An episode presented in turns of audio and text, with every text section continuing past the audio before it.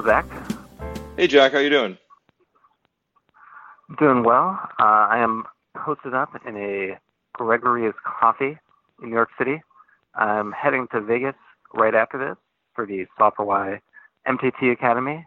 Um, this week was sort of a nightmare in terms of trying to find a time to record and release an episode, but we decided rather than miss a week, um, we would make do with the situation, and here we are.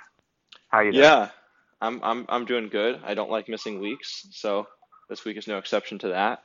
I'm we're briefly in the same state before you head to Vegas, and then uh, yeah, I'm at home in New York right now. We'll be around for some family and work stuff for most of the next month, and then uh, we'll have around a week or so at the WSOP. Less time than I'd like, but uh, you know, I'm gonna definitely make the most of that week. Yeah, man. Uh, well, I'm excited to have you out there in, uh, I guess, around a month.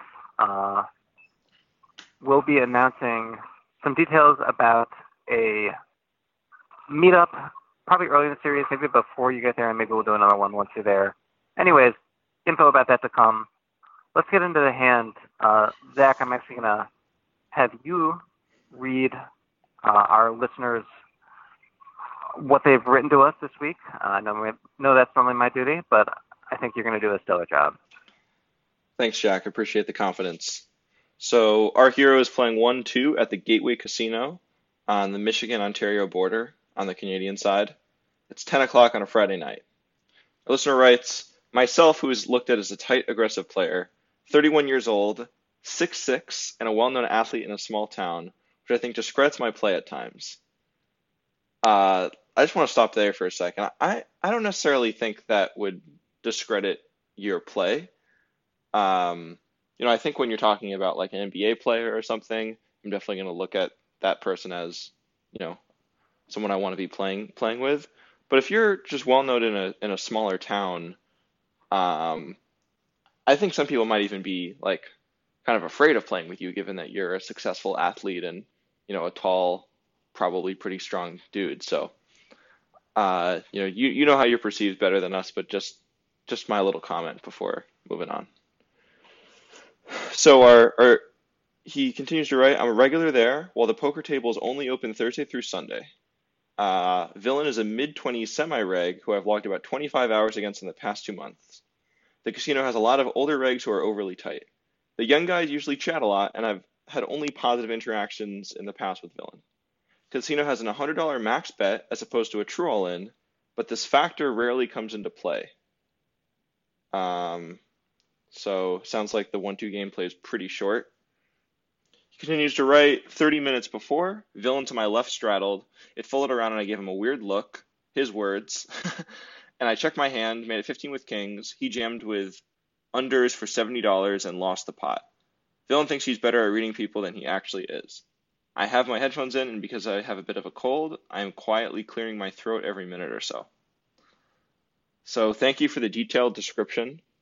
Uh, Jack, any any thoughts before we move on to the hand? Oh, maybe a recommendation to stay at home if you are sick.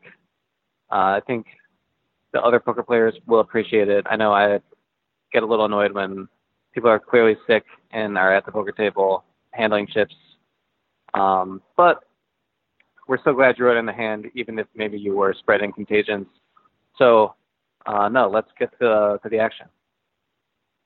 So player in uh, middle position limps. Hero has seven six of clubs and limps the hijack. Villain limps the cutoff and the button folds. Blinds compete complete and check. This is standard for the table. I will sometimes raise these hands, but wanted to balance my limping range, so I just flat. So I'll. The, how about Jack? You want to you want to chime in there? Yeah. Um, I think this category of hands, the pseudo connector, uh, middling connector type hands, play a lot better as an open. Um, basically, a, a, big part of the value of these hands is that on a very high frequency of flops, you'll touch the board in a way that will allow you to c-bet when you have a range advantage um, in a heads up or perhaps three way pot. And so you want to be trying to manufacture those situations as much as possible holding these types of hands. Whereas, um, based on the way these games tend to play, uh, six seven will be dominated fairly often when you actually make some sort of hand. Like it's very easy for someone else to have clubs, and if they do, then it's very likely to be higher. Um, people are very likely to play dominating straight hands, uh, you know, offsuit seven hands that have a better kicker, offsuit six hands, uh, two to six hands. So they're just you have a lot of interest in getting folds with this type of hand. I'm not saying that like the limp is minus EV. I just think that this is the type of hand I would um, be raising before I raise the hand, like say ace three suited or king three suited, those types of hands, which I think do play fairly well multi-way. Yeah, I think I think that putting this in your limping range doesn't really balance it. I think if you're looking to kind of like balance a limping range, you want to be flatting more of those hands like what Jack said, like your suited aces, and then occasionally have like a like a monster like an aces or kings. But I think when you're playing at this kind of like short stacked one two table, you should never really try to balance your limping range and just try to get value with your better hands. And just to to kind of fight for our hero for a little bit, I think it's reasonable to be uh, you know over limping this hand. Sounds like a game where there's a lot of limping and really not that much raising. And if you know you're pretty short stacked and people are going to limp call a lot, uh, and you're going to see like a big multi-way pot, well then especially assuming some type of post flop skill edge, I probably prefer a limp with this hand than a fold or a raise. Although I think both other options are pretty similar in terms of EV. Yeah, I think that's reasonable. But you know, one thing we used to say more often on this podcast, and I think we've we haven't necessarily said this in a while, is that there is some sizing that like narrows the field in this game. There's no there's no games where like you can just shove and then everyone calls every time. Um, I mean, there I'm sure that game exists, but like this is not that game. So you should be opening a lot, even if most people in the game aren't opening.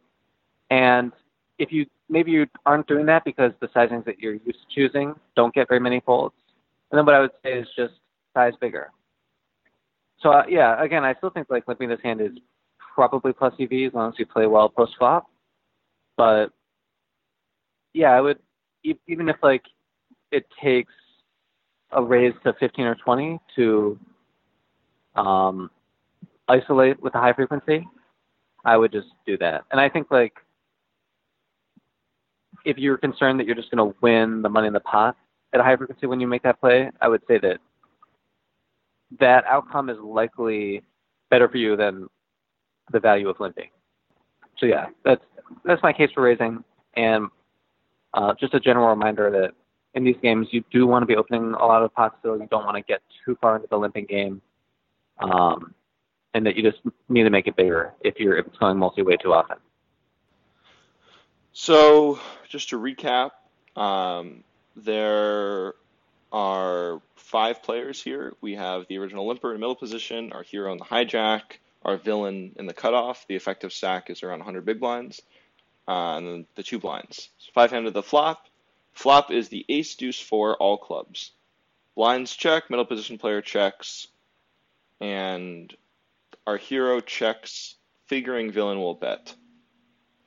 So middle position call. Well, before we move on to that, I just want to kind of chime in and and say, you know, even if this player is somewhat aggressive, in a multi-way pot like this on a like an all three club board, there's very few people that I think are going to bet most of the time here when check two. And if they are, they their description would probably sound pretty different than what we heard from this villain. So I think this is a clear spot where we just need to be betting for value um, and you know, with it with just 100 big blinds, uh, just hoping that we uh, get raised by the main villain. Yeah, I mean, we just have a huge interest in not letting this check through. Um, we have four players in the pot. It's, I would guess, a likelihood that at least one of them holds a club that's higher than uh, any of them, or Yes, I think it's a likelihood that one of them holds a club in their hand that's higher than a seven. Uh, and if it's not a likelihood, I would guess for sure it's higher than like 35% of the time. So we have an interest in getting those hands to either fold or put more money in the pot now. And yeah, I, I think you said it really well. Just even a very aggressive player, there are some situations where, you know, I think if this player was betting 50% of the time here, that'd be extremely aggressive. And so even in that aggressive state, we're still letting the uh, everyone in the pot see a free turn card 50% of the time. And so I think we're just behooved to like pot it here.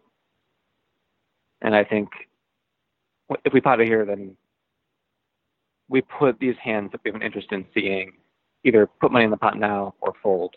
We put them into a decision that we're very happy with having put them in. Cool. So what actually happened is uh, villain bet, middle position player calls, and then our hero just calls, and he says, "I think check raising this flop will scare most hands off." And I would say I agree with that assessment, and that's why I think betting is is superior. But when it when this action actually happens, I probably still prefer a raise, but it's it's close. Yeah, I mean, so there's this fundamental tension between like uh, denying equity and accruing value. Um, it's hard to do both. A lot of times when we bet, we're putting the impetus on our opponent to either give us value or release their equity. And that's a decision that we're happy to make our opponents make. Um, in this case, you know, if we decided to check raise, we would we would be putting that decision on them. Um, obviously, sometimes we are just beat by one of these two villains, in which case we're very likely to lose all our money uh, if the board doesn't bring a fourth club, and that's just something that we have to accept. Um, yeah, I don't hate slow playing here,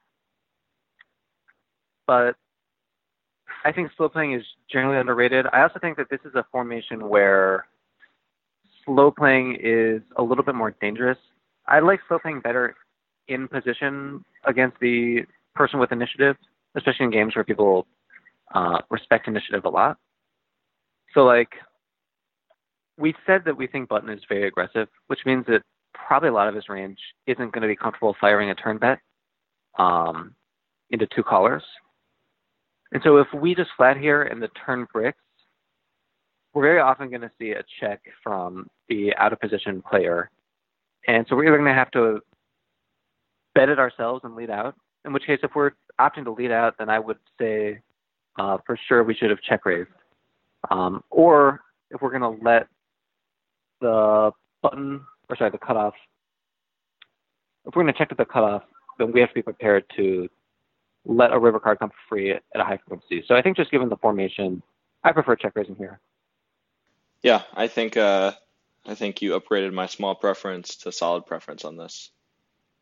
So in actuality, our hero just calls. So on the turn, we now have, so on the turn, we're going to have like 40 after rake, uh, 40 and then rake, so probably around like 35. On the turn is the five of diamonds, so now we have h deuce four, offsuit five. Middle position checks, and our hero decides to lead so it doesn't check through, and he bets $16. Villain thought for about 30 seconds and made it 45. Middle position folds and I go into the tank for a few minutes. I'm debating flatting versus raising. If I flat, I'm worried I, I, won, I won't get max value because I have 155 behind and can only bet 100. If I raise, he may just throw it away. Based on our history, I decided to make it the max and raise to 145. He doesn't look happy, so I took my headphones off. He gives a big speech announcing he knows what he is being Holly when he's being Hollywooded and starts to tell the table about my throat clearing and facial expressions. At this point, I start talking with him because I feel like, as if I don't, he may just throw it away. I told him it was good he didn't snap it off and that I'm not folding at this point anyway. He keeps berating me for Hollywood and then puts another 100 in. This makes me confused, so I put him on ace 9, ace 10 with a club, and I bet the last $45 in the dark. I would have loved to be in the fly on the wall, be a fly on the wall for that that street. Yeah. Um so I think Hero realized kind of what I was saying in that he he didn't want to just check and risk a check during the turn. And so, you know, if we had check raised the flop, I think that the whole hand just like plays a little easier. Um, but yeah, okay. So we get to this point. We we lead the turn, um, which I think is fine. I would probably choose a larger sizing, but I think as played, the decision to bet the turn yourself is solid. Um, okay, so we get raised, and I think it's important to consider like what your range looks like to your opponent. I don't think your opponent would expect you to have a hand like seven six of clubs. It just, I mean, the whole point of flatting on the flop was to be deceptive, and I think we probably have been. I think a lot of players at the low stakes could play an ace like this. You know, they uh, for whatever reason check call the flop and then decide that they don't want to let clubs see a free card and they bet an ace. And so I actually think it's possible for your opponent to have like a hefty bluff raising range here just because you you kind of look pretty capped. Okay, and so given that, I actually think it might be worth just flatting and sort of resigning yourself to call river um, instead of raising yourself. I think raising is fine because it's it's just like when you think about the the hands that your opponent's raising, you're actually in like a bit more of a bluff catching situation than you might realize. Like, I don't know that your opponent is necessarily highly incentivized to raise a hand like ace nine with the nine of clubs. You know, uh, that's the type of hand that I think is kind of happy just to call and play the river in position. Um, so yeah, I think this might be an instance where your opponent is somewhat polarized against your hand when they raise here, and given their profile, I think we have an interest in letting them just bluff a lot of rivers. And the thing that we have to do is just make sure we don't fold the river, even if it's a bluff, if we're going to play like that. Um, obviously, unless the other player comes along too. Yeah, not much to add there. Uh, well said, Jack. And yeah, this definitely the hundred dollar max bet. I think does come into play. You know, probably more often than the hero might realize. Just in that, it's just a lot harder to bluff when hero bets small, gets raised, and then re-raises. That's rarely, rarely a bluff ever at one two. But I'd say in a hundred dollar max game, it's I think it's very, very rarely a bluff. And if it is, it's from kind of like a maniac who's probably doing it a ton. Yeah. Um, and clearly, we don't give our opponent any room to like come over the top with any of his range that was bluffing. So when our opponent calls, I I would put him on a lot of like the stronger ace X's in his range. Uh, some of those might include a club, some of them might not. I don't think he would. Uh, at this point, there's no reason really to tank with like a better flush or like a huge hand like ace queen with the queen of clubs. Like those hands are just pretty happy to ship at this point. Uh, so I actually I wouldn't expect our opponent to have a club in their hand. That would, that would be my hunch. So the river is the jack of clubs, and uh, he thinks for about 10 seconds and calls, and then hero tables his hand and is good. Our hero writes, I don't know what the villain had. I'm not sure if it was a set, maybe ace three with three of clubs, chasing the straight flush dream. I've never had a hand like this where someone knows another person's Hollywooding, still calls, and then can't be can't beat anything. yeah, it's kind of unique, but I you know, I don't I don't really know. I could see this villain just getting really stubborn with a big ace that he decided to flat pre-flop and got attached to. So I think at one two you see a lot of like very small things that turn into big blowups, often with like big hands where people get attached to like their ace king or their pocket kings they get pre-flop. At one two, they're also probably likely to more play it in a more passive way, and then feel really entitled to win the hand because maybe they're down, maybe they've been card dead, or maybe they just really really like that hand and we're planning on winning kind of regardless of the post flop action. So I think there's a lot of hands this guy can have not necessarily just like a set or a two pair. So yeah, I think you know once you get to the to the turn, uh, Jack and I would probably recommend sizing a bit bigger uh, and you know just playing a bit more straightforward on the flop. And you know the the advantage of betting out more with your better hands is that if you start showing the, those down a lot, um, against players where you're a bit deeper against, you could then start, you know, bluffing, bluffing more and doing doing so more profitably, because then when you're betting uh, and leading and taking the initiative in hands, people won't be able to just put you on a good hand or a bad hand because you'll have both sometimes. So, thank you for writing in, and I hope our our analysis and comments were were helpful. Jack, do you have any uh, final thoughts to add? The only thing I would add is like, I actually think it's pretty reasonable for Villain to take this line with like their stronger aces, two pairs sets. I, I think that would be pretty clearly the best way to play it. Other than maybe you would want to shove the, go ahead and just shove the turn rather than be resigned to call the bet in the dark. But yeah, I think the fact that we disguised our hand on the flop it shouldn't be surprising when villain chooses to uh, call us down without a flush. I, I think it's a very reasonable behavior in the field of uh, one two players who you know might play an ace passively on the flop and then just like go with it on the turn. So yeah, I'm not I'm not surprised to see us win on this river club. But yeah, I like everything else you said, Zach, and yeah, thank you again for running in and we will talk to you guys next week.